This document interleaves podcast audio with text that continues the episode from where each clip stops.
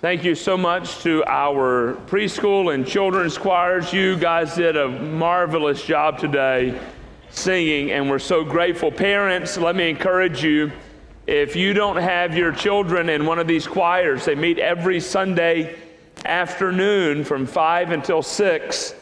And it's an incredible way to shape and to form their heart to love the Lord, to learn who God is, and to learn how to sing. We're so thankful for our volunteers who give of themselves in this way. Thank you guys so much. Let me encourage you to take your copy of God's Word and look with me to the book of Exodus, Exodus chapter 10, as we continue to make our way through this revelation of God. If you're visiting with us this morning, it is our habit here at Woodlawn Baptist to take books of the Bible and to preach through books of the Bible. We rotate between Old Testament and New Testament, for we believe that every book of the Bible is a book in which God Himself has spoken.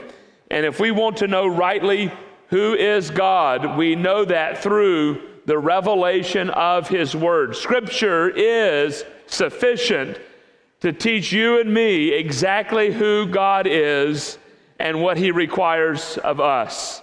So we turn our attention to Exodus chapter 10. We'll be this morning in Exodus chapter 10, verses 21 through 28 in the ninth plague. And if you had read this text of scripture ahead of time before worship today, then you would have recognized and noticed a number of themes. Perhaps later this afternoon, you could go back and reflect on, take your worship guide, reflect on the words that we have just sung, the text of scriptures that we read, and you'll see this close connection to this text of scripture here in Exodus chapter 10, verses 21 through 29. We have seen in this movement God seeking to make himself known. We've looked at this now for several weeks in Exodus chapter 9 and repeated again in Exodus chapter 10. And again in Exodus chapter 14, God is very clearly communicating that it is, that it is his desire that the Israelites might know that he is God. So much of what is taking place here is on behalf of, for the benefit of the nation of Israel.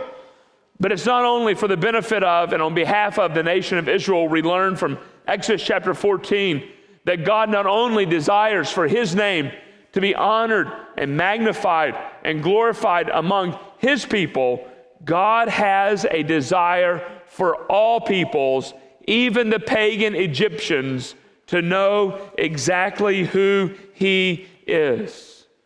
And so we've made our way through these plague narratives. We've seen the Nile turn into blood.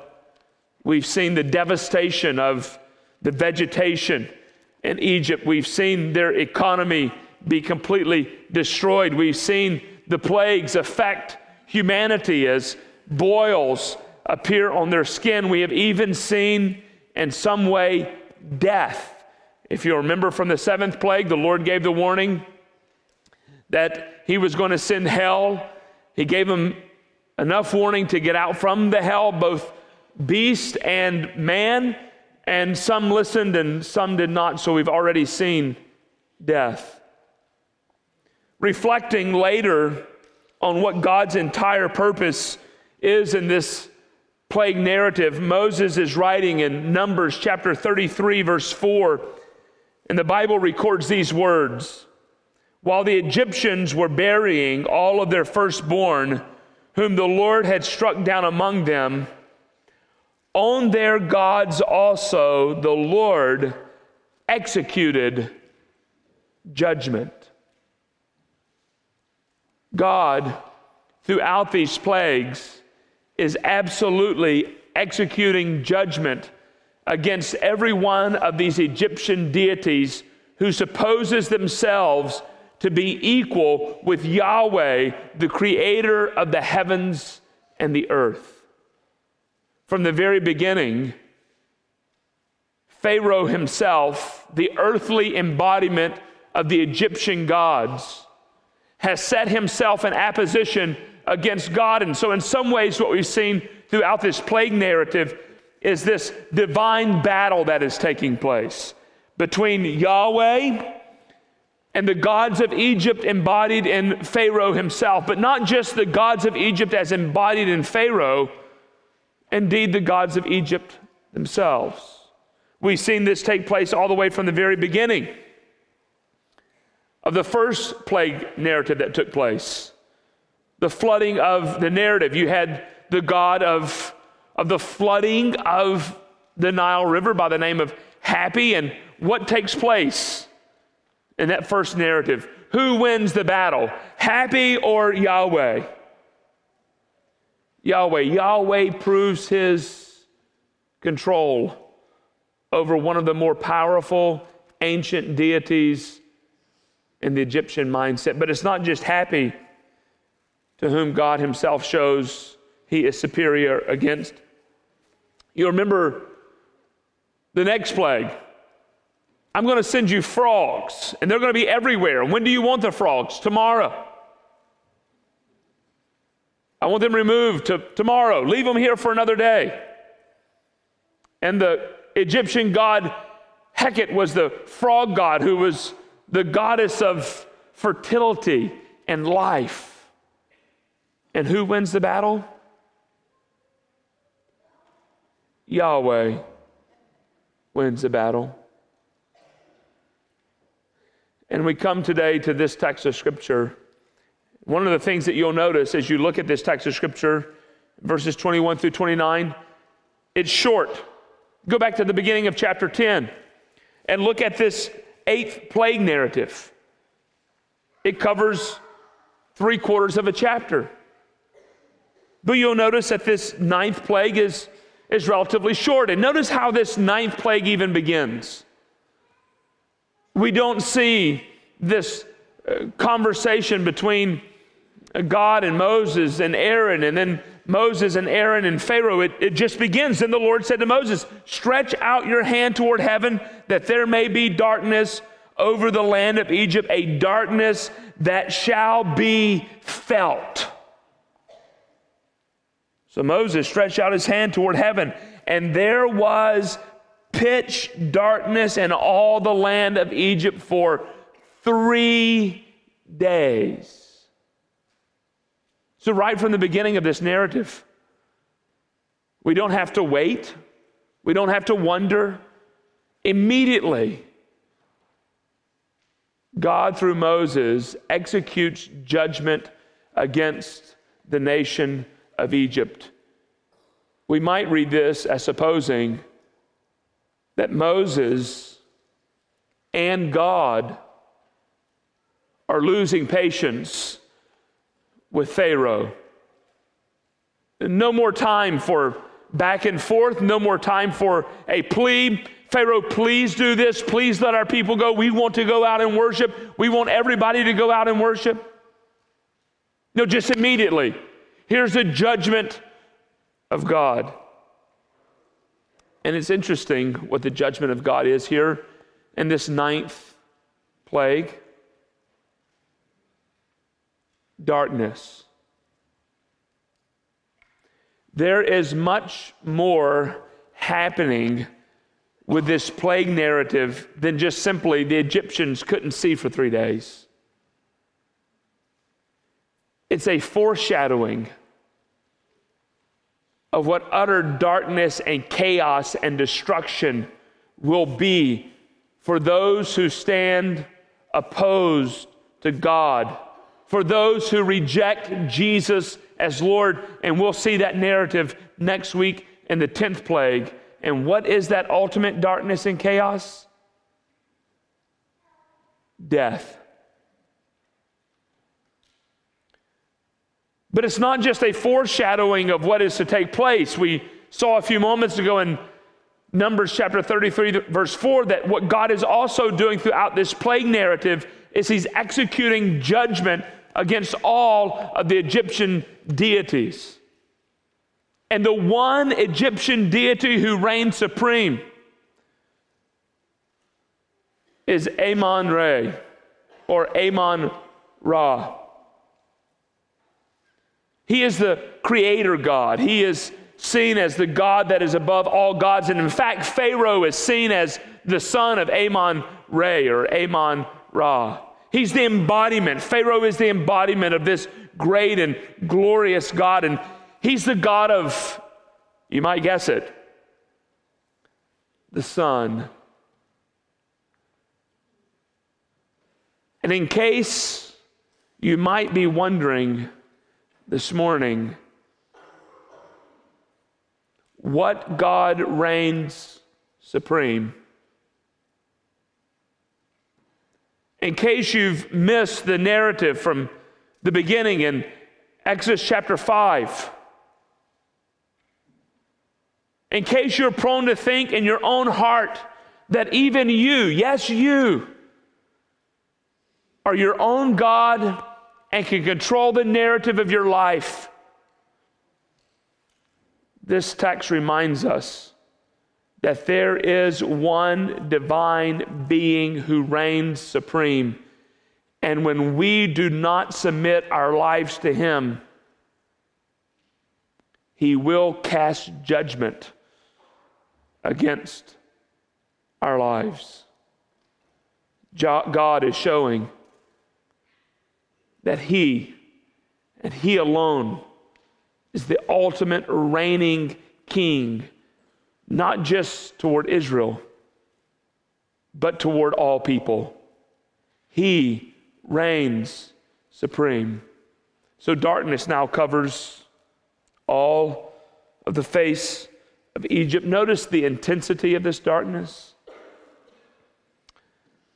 My Bible and your Bible in the English communicates it at the end of verse 21 a darkness that can literally be felt. It's a darkness that is oppressive. It's a darkness that is it's heavy. It's a darkness against which the Egyptians themselves, if you will, cannot even stand. But it's not only a darkness that can be felt. Notice the intensity of this darkness. It is complete utter, total darkness. Our English Bible says pitch darkness. Few of us have ever experienced pitch darkness. Last night, Ella and I were at home, and after it had gotten nightfall, we went for a walk.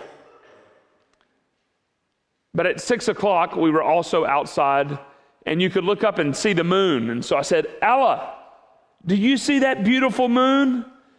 And she looked up and saw the moon and she said, Where are the stars? You couldn't quite see the stars yet, it was still too bright. An hour later, we walked outside around the block, and it was a beautiful, clear night. And I said, Ella, look up and see the stars. Who made those stars? God. Few of us have ever experienced a night of utter pitch darkness where you literally cannot see your hand in front of your face. But this is how the Bible records God's judgment against the Egyptians. Look what it says, verse 23. It was so dark they did not even see one another, nor did anyone rise from his place for three days, but all the people of Israel had light where they lived. Then Pharaoh called Moses and said, Go, serve the Lord. Your little ones also may go with you. Only let your flocks and your herds remain behind. Pharaoh said to him, This is completely unacceptable. You must also let us have sacrifices and burnt offerings that we may sacrifice to the Lord our God.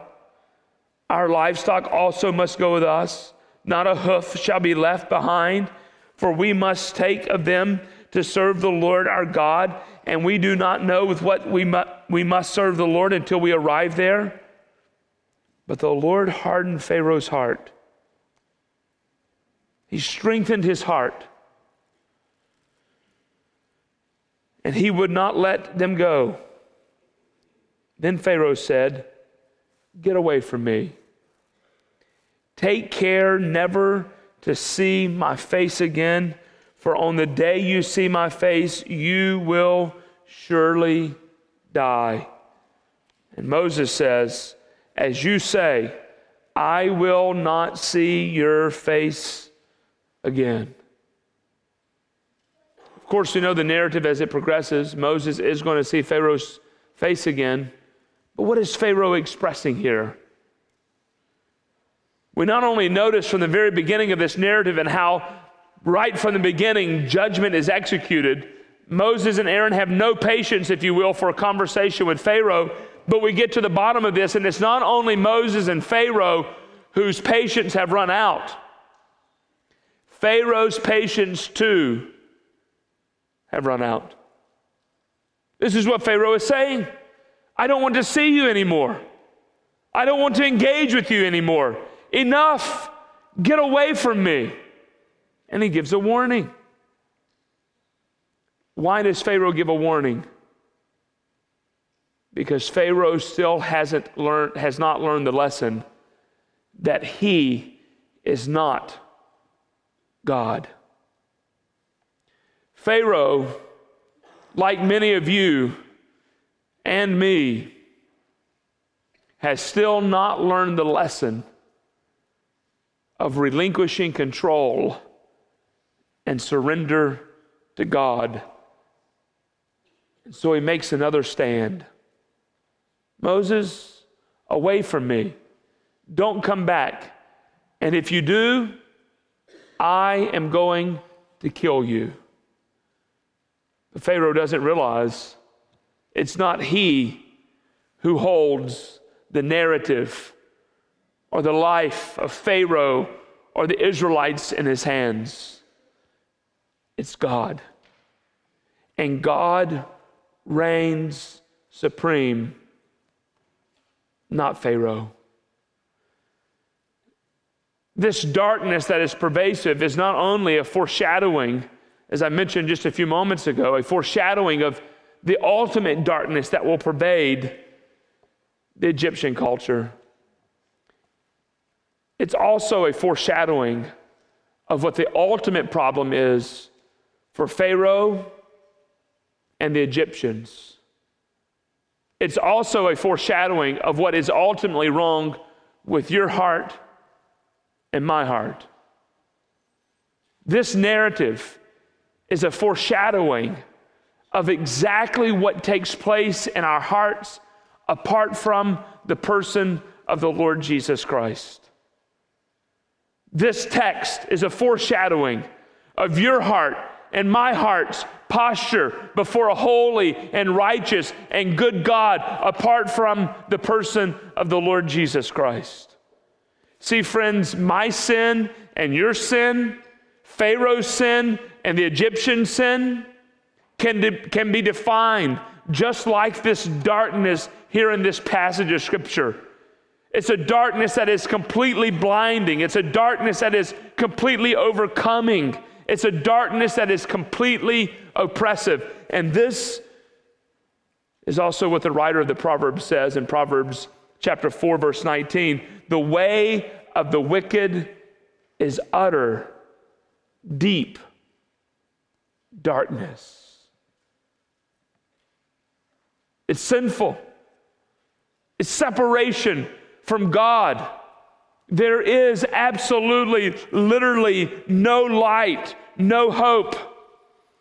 But this is also how Jesus defined the human heart in John chapter 3. Listen how Jesus defines the human heart in John chapter 3, verse 19. And this is a judgment that light has come into the world and people loved what? Darkness.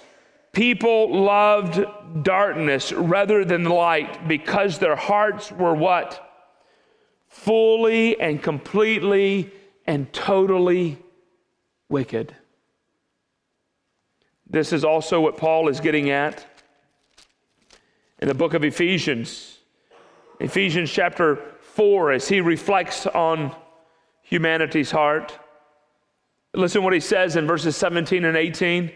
Now, this I say and testify in the Lord that you must no longer walk as the Gentiles do in the futility of their minds. They are darkened in their understanding, alienated from the life of God because of their ignorance that is in them due to the hardness of what? Heart. See, friends, in a very real way, Pharaoh's problem is our problem. But the solution that God has for Pharaoh and the Egyptians is the same solution that God has for you and me. The problem is the same, and the solution is the same. What is that solution? Obedience to God. And as my friend said, Jesus. And you're exactly right, buddy. For Jesus reminds us back again in the Gospel of John, in John chapter 8. Hear these words of Christ in John chapter 8, verse 12. And again, Jesus said to them, saying, spoke to them, saying, I am the light of the world. Whoever follows me will not walk in darkness, but will have the light of life. Yes, your heart and my heart, apart from Christ, the Egyptians' hearts apart from Christ, Pharaoh's heart apart from Christ, is an utter, complete, total chaos, separation from God. And oh, by the way, where do we see this chaos also in the text of Scripture? In the very beginning. What was the earth like before God created? Do you remember that text from Genesis chapter 1? In the beginning, God created the heavens and the earth, and the earth was without form and void, and what?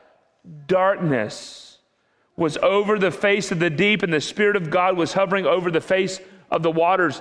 In some ways, this plague is also bringing us back to the very beginning when nothing except chaos existed on the earth. A chaos without form it was void. It did not yet have the imprint of God in creation upon it to bring beauty and glory out of that chaos. But what does God do for you and for me through creation? What does God do for you and for me in the sending of His Son, Jesus Christ? God upends our chaos. And He weaves into that chaos peace, joy, love, patience, kindness, goodness, self control. Friends, this is why Jesus would patiently, compassionately, pastorally, look at this same group of people who had rejected him and in Matthew chapter 11 make that strong plea to come to me, all you who are burdened and heavy laden, and I will give you rest. Why? Because apart from Christ, it's utter chaos, it's utter destruction, it's utter darkness. But, friend, in Christ, and in Christ alone, there is light, there is life. And this is why Jesus would say to his disciples, I have come that you may have life and that you may have that life more abundantly. Have you, friend, received the light of life? Have you trusted in Christ? Have you moved from, other, from utter darkness and chaos and destruction and come into the marvelous and glorious light of Christ? Seen what God through Christ has done for your behalf on your behalf. See, friends, the narrative of the text of Scripture is we are exactly like Pharaoh and the Egyptians. Apart from Christ, we can do nothing. Pharaoh can't save you. And by that I mean a God in your own making, an idol in your own heart can't provide you with the happiness and the joy that is life sustaining. Did you see what God did for his people back in Exodus chapter 10? Where was their darkness? Everywhere but among God's people. For among God's people, there was light and there was life. And that image, friends, is a beautiful, right image for the completion of God's work in our hearts and in our lives. For apart from Christ, there's chaos, there's destruction, there's darkness. But in Christ, there is life. There is freedom. There is joy. Would you come to that light this morning? Would you come to Christ today? Would you leave behind the destruction and the chaos and the darkness in your life? Would you come to Jesus, who is the light of the world, your light and my light. Let's pray. Father, we thank you for the revelation of Christ. We thank you that through Christ, you and you alone remove all the destruction in our lives. You remove the chaos. You, God, by your Spirit and through your word, you remove the darkness and the blindness that covers our eyes. You, God, and you alone move us from men and women who grope in darkness to men and women who see the light. So, God, this morning we ask that by your Spirit you might show us your light. Would you take a few moments where you're seated this morning with your heads bowed and respond to the preaching of God's word? Would you survey your own heart this morning? Your own life today? What is your heart's posture before a holy, righteous God? Are you in the light today? If you are, would you pause for a moment where you're seated and thank God for Christ? Would you thank God that He has shown to you that marvelous light of Jesus? Would you thank Him for the sacrifice that the true Son of God has made on your behalf?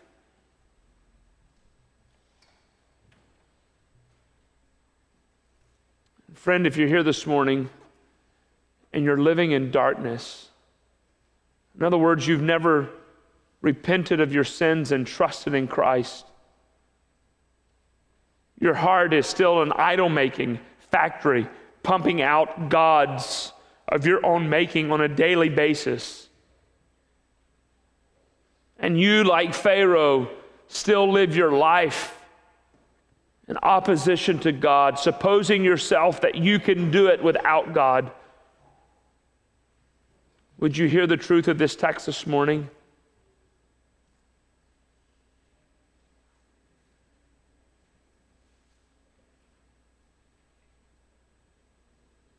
Would you see God's judgment against you and know that final judgment is coming? Would you trust in Christ this morning? And the Bible says that whosoever shall call on the name of the Lord shall be saved. And this morning, your life at this moment can move from darkness to light by faith and hope and trust and belief in Jesus as King, as Lord. Would you do that this morning? In just a few moments, we're going to stand and corporately respond to the preaching of God's word through song. And as we sing, friends, if you have questions about what it means to trust in Christ, myself and Pastor Travis will be standing down front. We would delight in sharing with you how you can trust in Christ. But, friend, you don't have to walk forward to speak with one of us.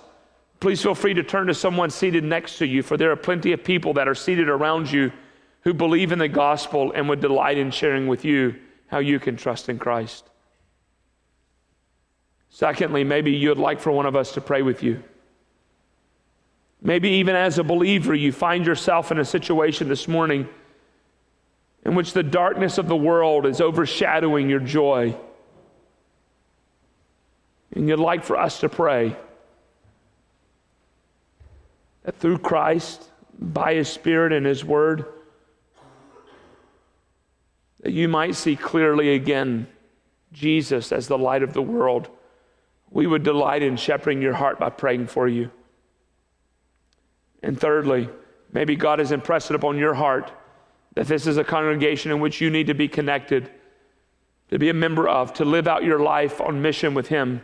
This would be an opportunity for you to express your interest in being part of this faith family. Lord, as we respond to you, may our responses be pleasing, we pray.